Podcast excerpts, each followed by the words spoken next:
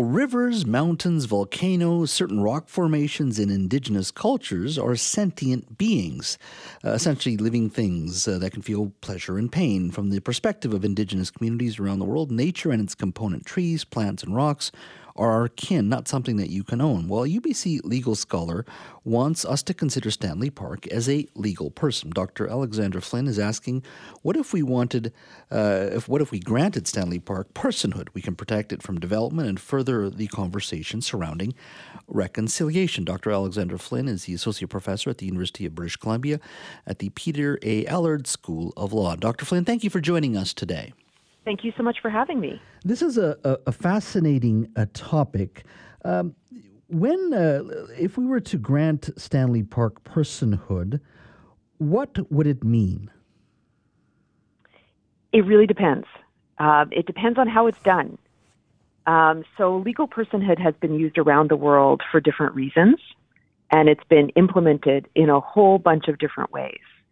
Um, so you can have legal personhood that actually transfers the stewardship of a green space to a whole new set of actors, um, in some cases indigenous governments or indigenous actors, or you can have legal personhood that doesn't really change much at all. So the devil's in the details. Uh, and I guess the question is, what would be gained if we did that, in the sense that we have uh, a park board today, a city hall today, that is elected, uh, and people may not like a political, uh, a particular government, but they have an opportunity to vote them out, to speak out against them in, in, a, in a democracy. Uh, if we were to grant Stanley Park personhood, what could we or could not could we do that would change what we can do today? It would change how it was governed. So, um, you know, if if legal legal personhood was granted under Um, Coast Salish laws. Mm-hmm. So it was Coast Salish leaders who were um, actually governing the space. Then they would steward the space according to their legal traditions. Um, so that would be really different. And part of it is to recognize that Stanley Park was originally um, an indigenous area that was used for homes and communities. Mm-hmm. Uh, so, so in this case, it, it would be to potentially uh, advance reconciliation. Yeah, it could it could right a wrong. Hmm. Uh, has in regards to corporations, do they have personhood now? Um, yes. So corporations are are legal persons as well. Uh, and, and do you know of any um, entity in, in sort of Western society that has, or a park that has been sort of, uh, is considered a legal person? Yes. So in New Zealand, there's a park, a park called uh, Te Urawara, mm-hmm. that ob- obtained personhood status in twenty fourteen. So it is a legal person, and it's uh, its stewards, the people who run it, are the local uh, Maori community. Uh, does this, uh, if we're, if we're, one were to do that, uh, does it not perhaps um, uh, not provide the flexibility that perhaps residents may want in regards to what their view may be uh, for how that's, that park is run? What I mean by that, we're having debates about, you know, uh, uh, whether or not a bike lane should be taken out. Uh, should there be greater commerce uh, within Stanley Park? Uh, those types of conversations. Uh, if we were to do this, and let's say it would go under uh, some sort of leadership from the indigenous community, would they then be able to say, look, we're not going to be doing any of that. We're going to keep it natural as possible, and we would have to accept that then?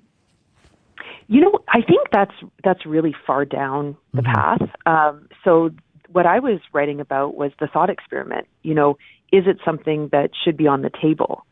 Um, and the reason that I, I started thinking about it was because of the colonial audit that's taking place about Stanley Park um, by the Park Board, um, and also the implementation of UNDRIP by mm-hmm. the City of Vancouver. So it's just a thought experiment. Is it is this something that should also be on the table as a possibility?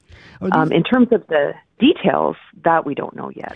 Are these the types of conversations we're going to have to have when we talk about, uh, and I recall, you know, at that point being in, in the legislature in British Columbia as an M L A, and we had a significant conversation about UNDRIP. It did pass. Um, uh, it was a unanimous vote. Uh, but is this part of the conversation we're going to have to have uh, when we talk about uh, trying to implement uh, UNDRIP? But I know it's hard to sort of define sometimes, but this is part of that conversation. Yeah, I think what, what UNDRIP um, reminds us is that Indigenous communities have their own systems of law. And in general, although you can't paint them all with one brush at all, um, the Indigenous laws tend to uh, respect nature um, and think uh, generationally about the environment, about sustainability, in a way that our, our our Canadian system of law doesn't always do. So, in terms of your question about, you know, will this mean that Stanley Park will be developed? I'm I'm not too worried about that, actually. I think Indigenous communities have a really good track record of um, thinking about the environment um, more so than under Canadian law. Uh, you gave the example of New Zealand. Have there been any sort of similar examples in Canada? Yes, so there's a couple of examples. So um, the Magpie River in Quebec um, was granted legal personhood status by...